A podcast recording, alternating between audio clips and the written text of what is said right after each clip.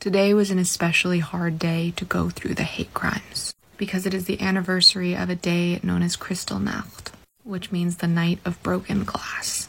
This is the anniversary of the start of the Shoah. Here's a 1-minute video by My Jewish Learning with a little more info. Trigger warning for a visual of the guy with the mustache. And just, if you're Jewish, you probably don't want to watch this at all.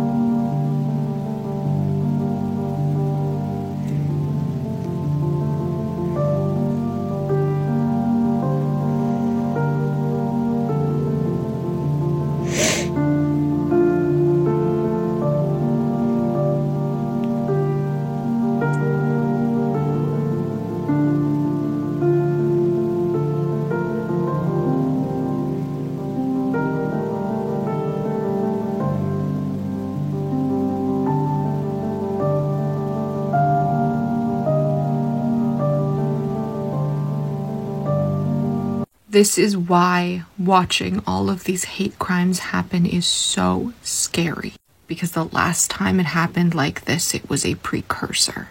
This is what is called a pogrom, which is also what October 7th is being classified as. It's a violent event used to expel or unalive a large number of Jews. My family left Eastern Europe because of the one in the late 1800s, early 1900s. If you've watched Fiddler on the Roof, that ending was not fiction. That was the reality for a lot of Jews, including my family. Yes, I am focusing on Jews in this video because this is the anniversary of a Jewish tragedy. No, that does not mean I don't care about Gaza. No, that does not mean I think what is happening in Gaza or the West Bank is okay. Let Jews grieve and mourn. We are not lessening what is going on right now by talking about the anniversary of what was the precursor to the Shoah. And I hate that I have to make that qualifier in this video. Refuah shleima to all of us in need of healing. May the memories of those who have been lost and those who will be lost be a blessing and a revolution for peace, freedom, and safety for all.